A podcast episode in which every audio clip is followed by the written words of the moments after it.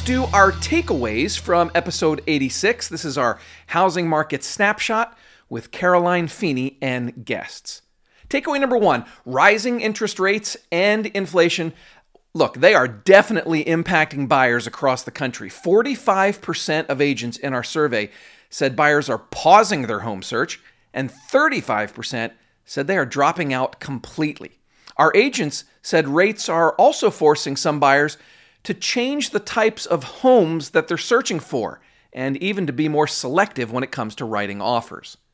Takeaway number two on the flip side, while some buyers are pausing, rising rents are bringing other buyers into the housing market. Rebecca Quick talked about some renters in her area having no choice but to find their own place to live, even if it's smaller. At least they own it. Takeaway number three in our survey, agents overwhelmingly agreed that first time home buyers are bearing the brunt of the impact of rising interest rates. You heard both Crystal Hoggard and Richard Henley talk passionately about how much they love first time buyers and how tough it is to see them struggle in this market. Takeaway number four eco friendly homes are getting more popular, at least in some parts of the country.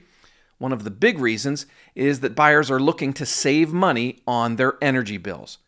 And takeaway number five the market is definitely shifting, but not crashing. Both in our survey and our conversation, agents said they don't see a crash on the horizon, especially not with inventory so low.